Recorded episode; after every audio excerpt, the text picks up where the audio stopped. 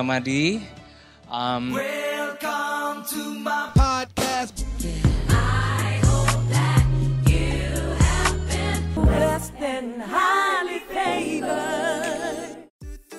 Hello, welcome to podcast series So You Think You Can Preach bersama gue Denny Gamadi dan hari ini kita ada kedatangan seorang tamu yang spesial yaitu Pendeta Benny Solihin. Yeay! Halo Pak Benny.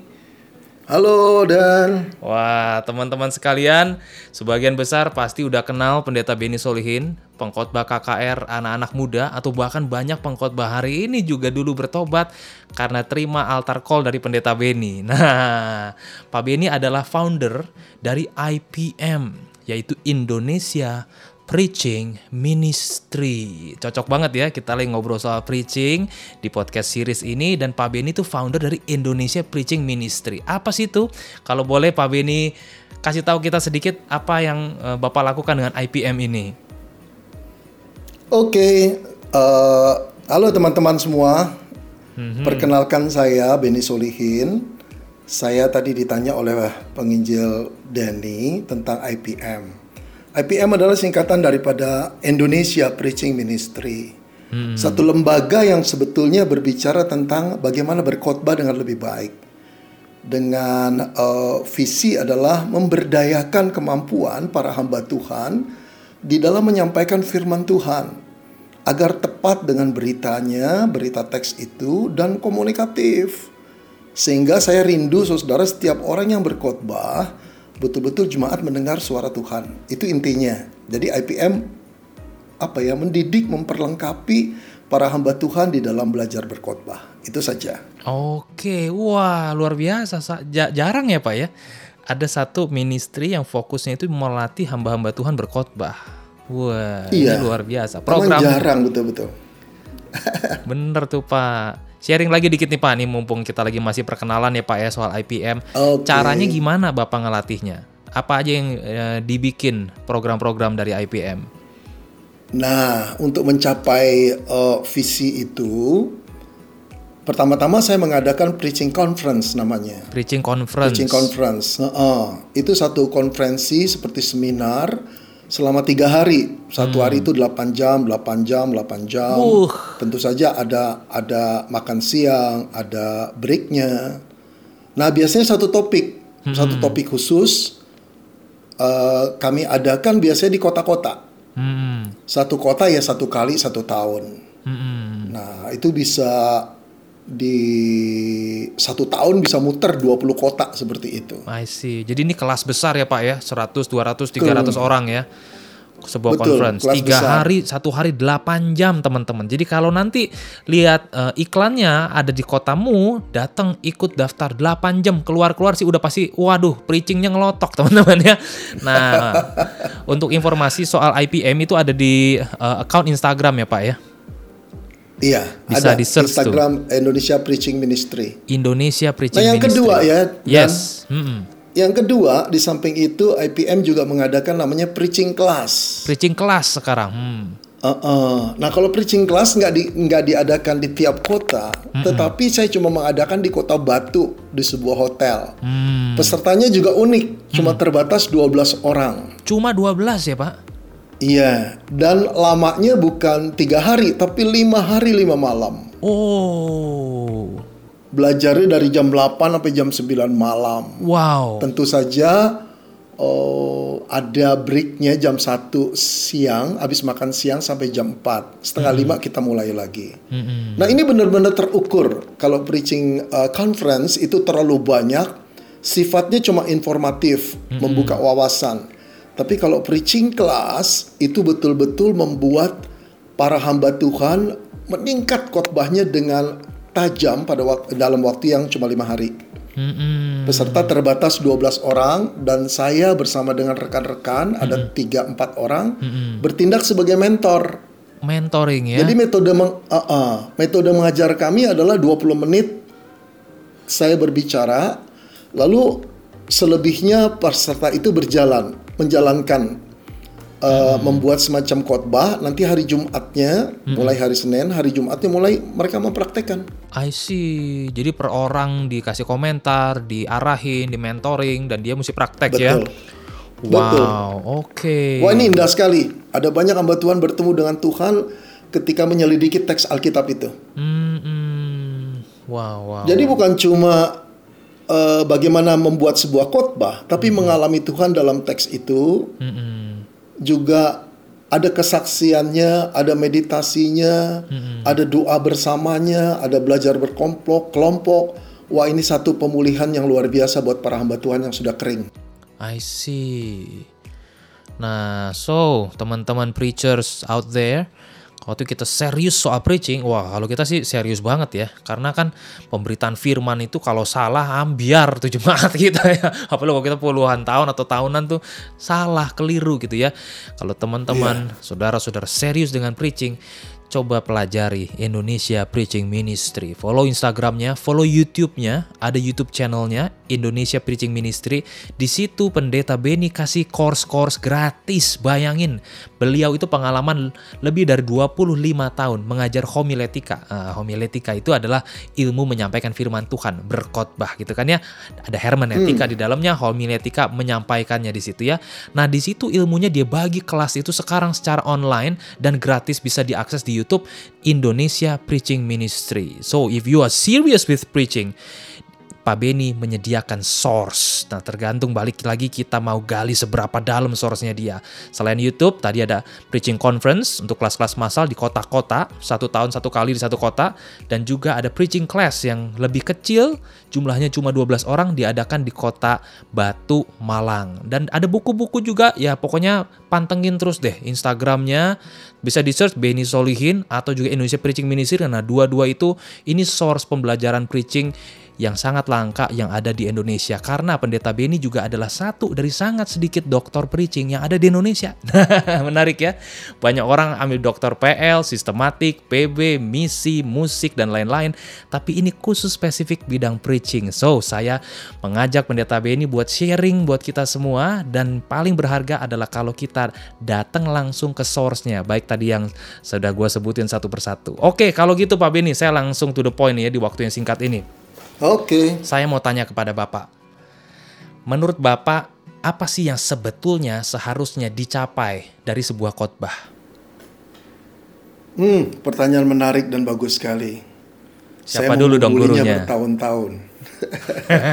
saya menggumulinya bertahun-tahun sampai saya pada satu kesimpulan bahwa berkhotbah itu untuk mengubah orang dengan firman Tuhan. Hmm. Jadi saya telah melalui pergumulan begitu banyak. Berkhotbah itu bukan untuk mencari popularitas, untuk diakui orang, untuk mendapat pujian dari, orang. Sudah begitu lama saya punya satu paradigma bahwa berkhotbah itu untuk mengubah orang dengan firman Tuhan.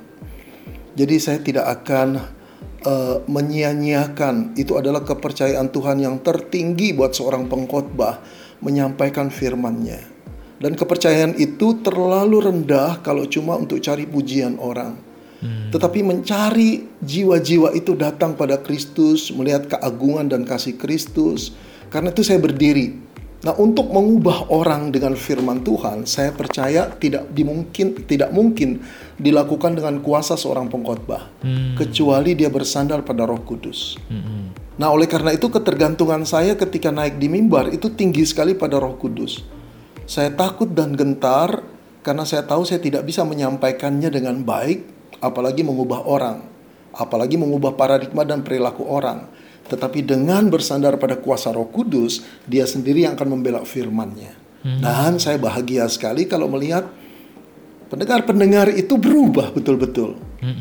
Berubah dan dirubah oleh Tuhan.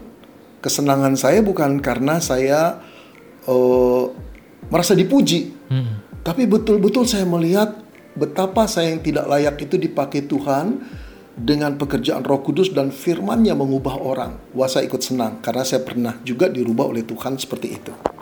Itu yang kira-kira yang saya saya ingin capai. Oke, jadi kalau tujuannya adalah mengubah orang dengan firman Tuhan dan tadi Bapak katakan eh, ketika kita sampaikan firman itu dia yang membela firman itu yang membela firman itu sendiri gitu kan ya.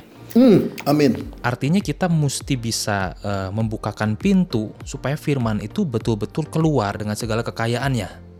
Ah, amin, betul. Nah, dengan itu itu baru artinya sebuah khotbah baik gitu kan ya ketika firman itu benar-benar keluar dengan real. Jadi seperti kita ngebukain pintu singa dan membiarkan Hmm, singa betul. itu yang mengaum gitu kan ya. Betul. Tapi kan buka pintunya susah karena banyak gemboknya, Pak. Gembok masa lalu historis. Nah, sebelum kita ngomong how to ya, kalau tadi saya bertanya soal apa yang mau dicapai, apa yang seharusnya menjadi target dalam hati seorang pengkhotbah, maka sekarang pertanyaannya adalah kalau begitu, apa standar dari sebuah khotbah yang bisa dikatakan baik itu, Pak? Nah, begini. Yang menarik adalah dunia itu dunia industri, dunia bisnis atau organisasi punya standar ukuran yang eh, sama di dunia, ISO namanya. Hmm, Dan diakui semua mengejar ke sana. hmm, Tapi kalau khotbah, ISO-nya tuh beda-beda. Iya.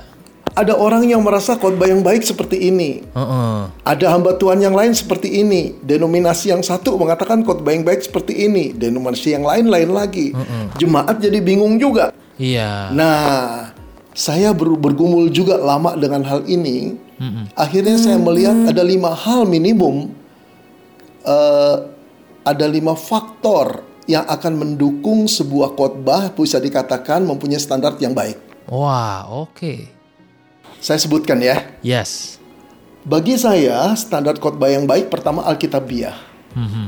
Apa yang dimaksud Alkitabiah? Yang dimaksud Alkitabiah adalah pengkhotbah mengkhotbahkan apa yang dikatakan Alkitab.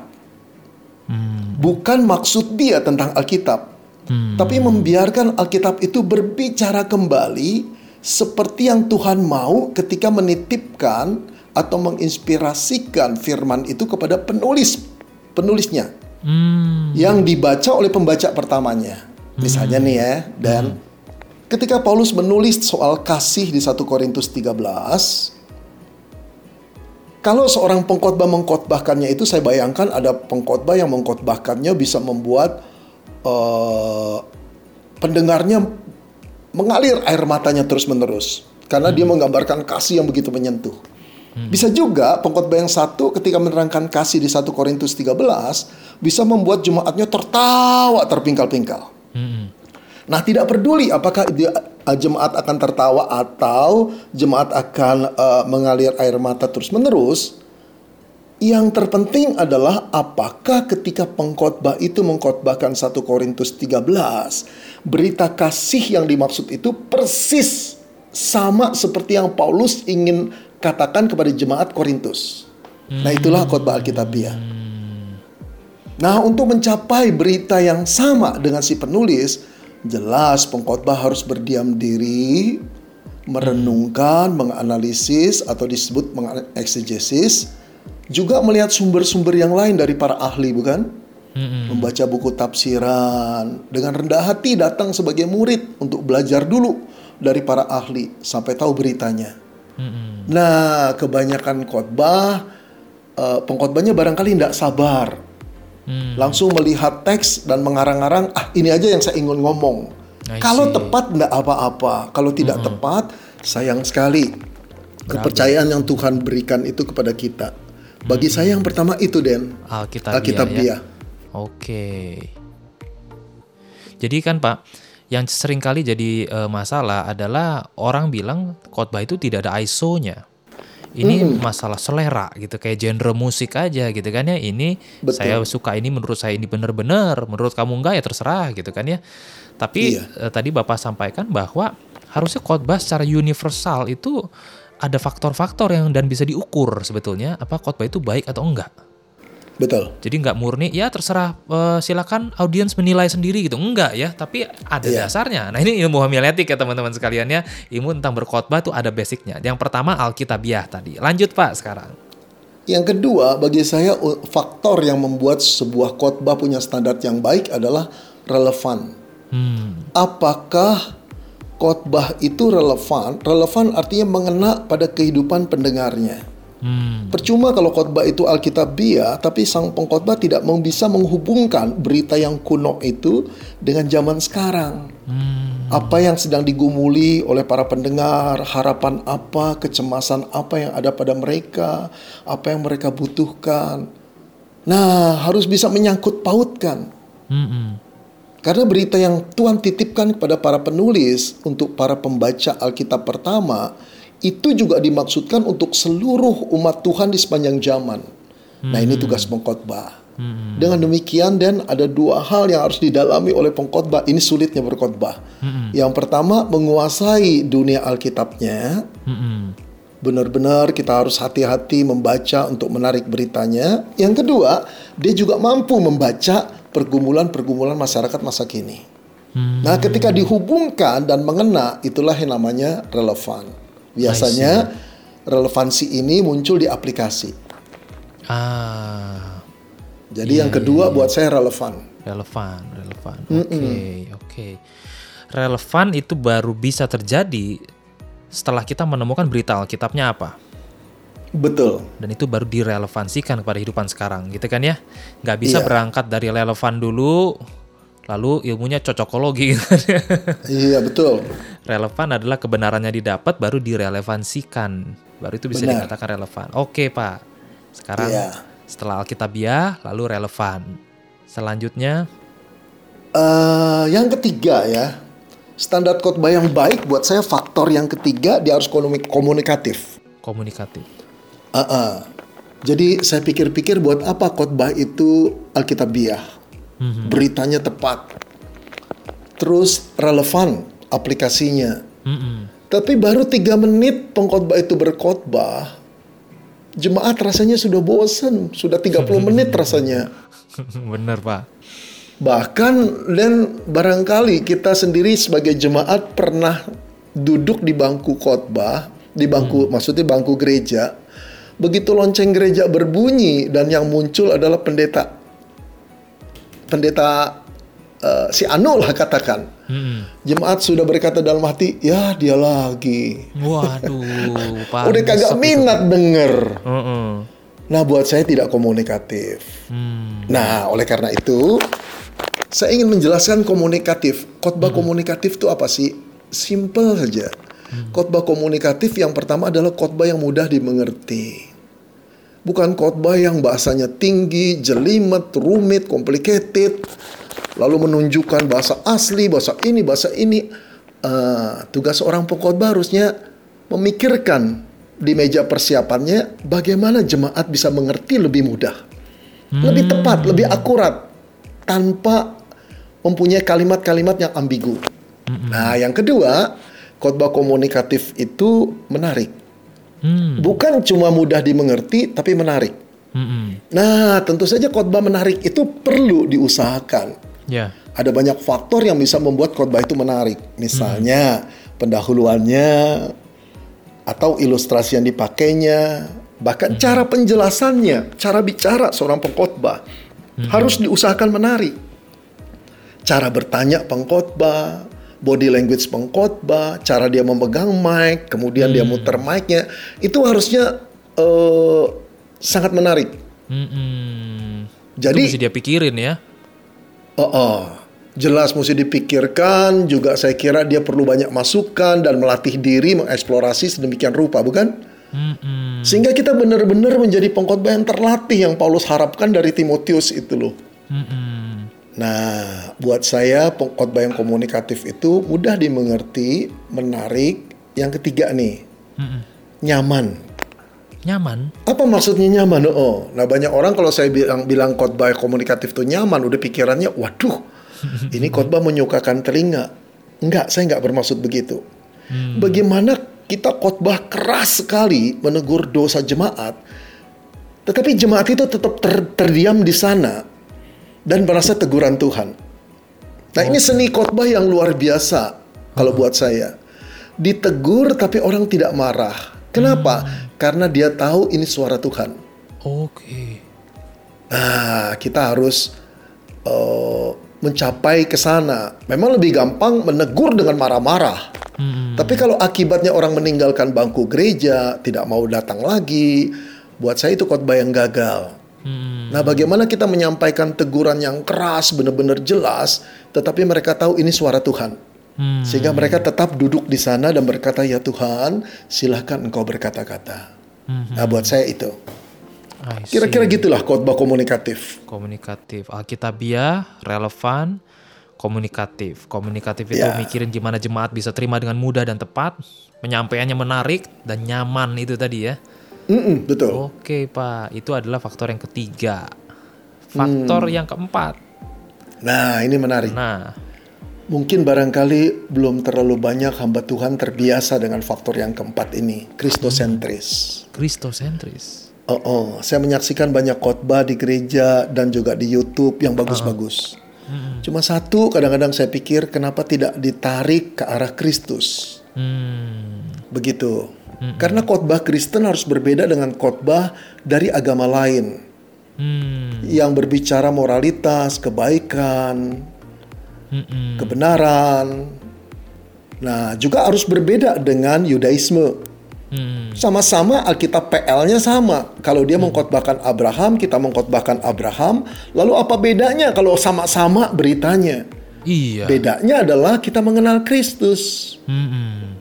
Kalau mereka belum mengakui bahwa janji Abraham dipenuhi di dalam Kristus, kita yang mendapat anugerah Allah jelas mengetahui bahwa janji Abraham tentang seorang keturunannya akan menjadi berkat seluruh dunia itu dipenuhi di dalam Kristus. Hmm. Nah, sebetulnya gini Dan, seluruh Alkitab dari kejadian ketika dunia diciptakan, itu Kristus ikut terlibat menciptakan. Sampai dengan Wahyu nanti Yerusalem baru, Kristus akan datang. iya wow Jadi seluruh Alkitab itu punya kaitan dengan Kristus. Kaitannya baik langsung maupun tidak langsung. Mm-mm. Nah, ayolah para pengkhotbah, teman-temanku sekalian, dan saudara yang baru mulai belajar berkhotbah, tinggikan Kristus dalam khotbah kita. Mm-mm. Ketika kita meninggikan Kristus, saudara, kita sedang mengagungkan Dia, kita memuliakan Dia. Jiwa-jiwa akan datang, kesombongan akan akan hancur karena melihat fi- figur atau pribadi yang luar biasa itu kok mau merendahkan diri seperti itu. Sabarnya, kasihnya, kudusnya, wow, udah luar biasa dah tentang Kristus. I see Nah, buat saya itu, itu yang harus dicapai. Jadi bukan cuman sekedar menarik pada Kristus karena Kristus adalah sosok otoritatif di kekristenan, tapi meninggikan Kristus itu ada satu hal yang esensi yang berbeda ya Pak ya. Iya, Kalau cuma narik, ah ini kaitannya sama Kristus. Kenapa bahas Kristus? Ya karena kita Kristen. Tapi ini meninggikan. Kembali kepada glorification-nya adalah kepada pribadi Tuhan Yesus Kristus ya. Wow, oke. Nah teman-teman satu lagi saya mau tambahkan. Yes. Ketika khotbah itu meninggikan Kristus, saya kira pengkhotbah tidak punya rasa keberanian untuk meninggikan diri. Hmm. Cuma pengkhotbah-pengkhotbah yang nekat untuk menceritakan diri sendirinya dengan kesombongan. Heeh. Tapi kalau khotbah itu tidak diakhiri dengan peninggian Kristus, waktu yang masih sisa barangkali kita pakai untuk menceritakan kehebatan kita. Hmm. Nah, ketika seorang pengkhotbah menceritakan kehebatannya, Mm-mm. buat saya sudah gagal lah khotbah itu. Gitu ya. Yang mati di salib bukan kita tapi Kristus. Mm-mm. Yang dari yang menjadi Allah men- dari Allah menjadi manusia bukan kita tapi Kristus. Iya. Yang berkorban bukan kita tapi Kristus. Yang menyelamatkan bukan kita tapi Kristus. Dan berita itu berita Kristus bukan? Khotbah itu berita tentang Kristus. Kabarkanlah Kristus. Iya, iya. Nah, dalam hal ini ya Dan ya, Heeh. apakah seorang pengkhotbah tidak boleh menceritakan pengalaman dirinya atau kesaksian? Boleh. Mm-mm. Justru diharapkan dan saya anjurkan Mm-mm. di dalam satu khotbah 30 sampai 40 menit adalah satu cerita tentang diri kita. Tapi itu kesaksian. Hmm. Apa yang disebut kesaksian? Kesaksian itu menyaksikan pekerjaan Allah di dalam diri kita. Jadi yang terpenting karya Allah dan Allahnya bukan kitanya. Mm-mm. Nah harus diingat ya saudara bahwa khotbah itu harus kristosentris. Itu yang keempat. Oke. Jadi kristosentris bukan cuma soal skill, bukan cuma sebagian dari penggalian Alkitab, tapi sikap hati. Mm-mm, betul. Karena kita bisa saja khotbah kita Christ-centered, tapi hati kita self-centered. Betul. Dan itu betul. jebakan ya kan kita karena kita udah ngerasa bener nih, wih khotbah gue udah self centered, gue udah pasti bener. Nah itu, itu kita lagi nggak Kristus centered hatinya. Teman-teman sekalian, ada satu episode yang khusus bahas tentang ini, judulnya adalah Preaching Christ from the Old Testament. Nah di situ ada enam langkah yang sederhana dengan contoh-contoh yang ada yang teman-teman bisa coba lihat supaya waktu kita narik Kristus dari teks-teks yang nggak ada Kristusnya, rasanya kok susah banget ya. Gimana tarik Kristus dari kitab Mazmur eh, yang isinya tuh kutukan, misalnya gimana caranya? Nah ada satu episode yang bahas itu dengan contoh-contoh, teman-teman bisa lihat di salah satu episodenya di Spotify ya. Oke, lanjut Pak. Sekarang faktor yang kelima. Oke, yang terakhir. Khotbah itu bisa menjadi punya satu standar yang baik yang dipenuhi adalah otentik. Hmm, Nah, ini saudara bagi beginners, eh, saudara yang baru pemula, sama seperti saya dulu jadi pemula, kita pasti kagum dengan pengkhotbah-pengkhotbah idola kita, bukan? Pengkhotbah idola itu pasti punya karisma atau karismatik. Dia punya kelebihan, bisa jadi jago orang terkenal. Nah, tidak apa-apa belajar dari pengkhotbah-pengkhotbah terkenal itu. Tapi hati-hati, jangan sampai meniru. Kita harus menjadi pengkhotbah yang autentik. Autentik artinya ori, bukan imitasi. Ori lawannya KW. Begitu. Nah, khotbah yang autentik itu, pengkhotbah yang autentik harus punya satu paradigma bahwa Tuhan menciptakan manusia itu tidak ada yang sama, bukan? Karena itu singkatnya mana mungkin Allah menginginkan kita jadi pengkhotbah yang mirip dengan pengkhotbah terkenal itu atau pengkhotbah terkenal ini. Nggak, kita harus mengembangkan ke otentisitas diri kita. Nah, mempelajari tokoh-tokoh terkenal boleh, jangan satu hmm, beberapa figur, misalnya dua, tiga, atau empat. Terus pikirkan kebaikan masing-masing figur ini. hmm, Nah, jadi teladani bukan tiru. Beda loh teladani dengan tiru. hmm, Teladani kekuatan-kekuatannya, kelebihannya. hmm, Misalnya pengkhotbah yang satu, kalau dia sedang ber- berkhotbah sangat komunikatif. Nah, lihat cara dia mengungkapkan, membuat dirinya komunikatif. Bukan niru kalimatnya, bukan niru geraknya, bukan niru mimiknya. hmm, Lalu dari khotbah yang satu, kalau dia sedang mengatakan sesuatu sangat otoritatif, jelas begitu loh. Wah keren ini. Nah, ambil itunya, tapi jangan tiru lagak-lagaknya, kalimatnya. Nah, dari yang satu, gimana kalau khotbah ini, pengkhotbah ini menceritakan sesuatu kok nancep, ilustrasinya bagus. Nah, masukkanlah ke dalam diri kita. Kalau ilustrasi harus tepat seperti beliau. Nah, kemudian blended lah, mix di dalam diri kita. Lalu apa yang Tuhan sudah berikan itu berbaur di sana. Hmm, ya. Nanti akan muncul satu spesies yang baru diri anda sendiri. Nah nyamanlah di dalam apa yang Tuhan berikan. Autentik jadi autentik itu dua buat saya Dan. Pertama di dalam penyampaian. Jangan tiru orang lain. Yang kedua dalam diisi. Hmm, nah saudara sekarang kita tahu bahwa membuat eh, mengkhotbahkan sebuah khotbah itu gampang sekali jadinya tinggal nyontoh khotbah lain di internet. Hmm, tapi ini tidak autentik. Ini khotbah plagiat, khotbah jiplakan. Tuhan tahu itu. Khotbah itu mungkin bagus bagi si pembuatnya. Hmm, Karena dia bergumul dengan teks itu, dia berdoa, bahkan mungkin dia menangis, dia tidak ngerti, dia bingung, dia dia menjerit kepada Tuhan. Ketika dia sudah tahu beritanya, dia terpukul, dia ditegur Tuhan. Lalu dia mulai menulis khotbah itu dengan pergumulan pribadinya. Jadilah khotbah yang keren. hmm, Nah, kalau kita plagiat tinggal ambil khotbah o- orang yang pernah mengkhotbahkannya dengan bagus. Nggak sama. Hmm, Penulis aslinya itu mengalami teks itu bersama Tuhan. Kita bukan. Kita nggak ngalami. Kita bisa mengucapkan yang sama, kita bisa mengkhotbahkan yang sama, tapi satu hal yang kita sering lupakan, kita nggak ngalami Allah berbicara di teks itu. Nah, saudara bukan berarti kita nggak boleh melihat khotbah orang lain. Kalau saya mempersiapkan khotbah, saya selalu melihat setelah selesai semua, setelah jadi, saya pengen lihat ah orang lain mengkhotbahkannya gimana. Kadang-kadang saya terkejut, inspiratif. Kadang-kadang, wow, ini kalimat keren. Kadang-kadang, lah, ini ada ilustrasi keren. Pasti saya ambil. Mm-mm. Ya, tapi setelah saya menggumuli, Mm-mm. jadi di dalam khotbah saya juga selalu belajar dari khotbah orang lain di bagian itu. Nah, ini namanya tetap autentik. Ya, saya kira lima hal itu dan yang perlu dicapai Alkitabiah, relevan, komunikatif, kristosentris, autentik. Oke. Dah, iya ya teman-teman yang pendengar sekalian, kita ngelihat hal-hal ini bukan hal yang mustahil bukan buat kita lakukan.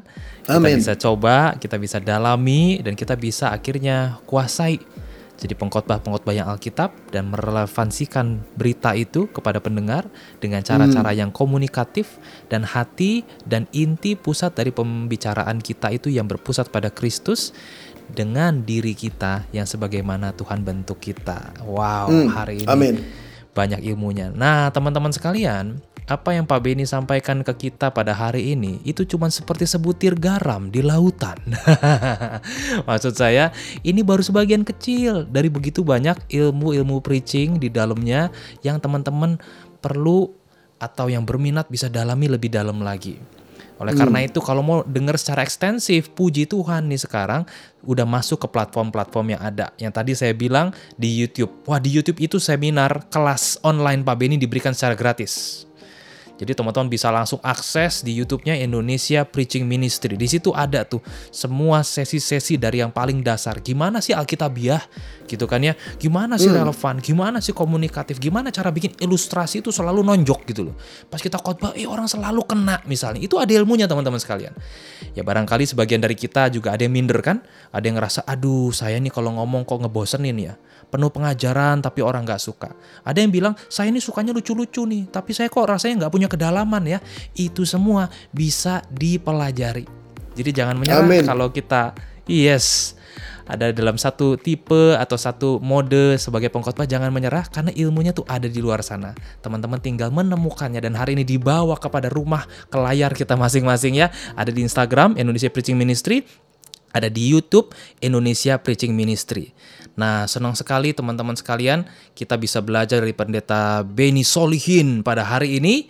Dan inilah akhir dari podcast kita hari ini. Kita mau undur diri. Kalau begitu, thank you so much for joining in and thank you so much Pak Beni. Sama-sama. Yes. Terima kasih juga kawan-kawan yang sudah boleh mendengarkan. Selamat berjuang, selamat belajar. Semoga dipakai Tuhan menjadi pengkhotbah-pengkhotbah yang berkenan di hadapan Dia. Iya, betul sekali. Oke, kalau gitu kita undur diri. Gue Denny Gamadi bersama pendeta. Beni Solihin. We check out and God bless you.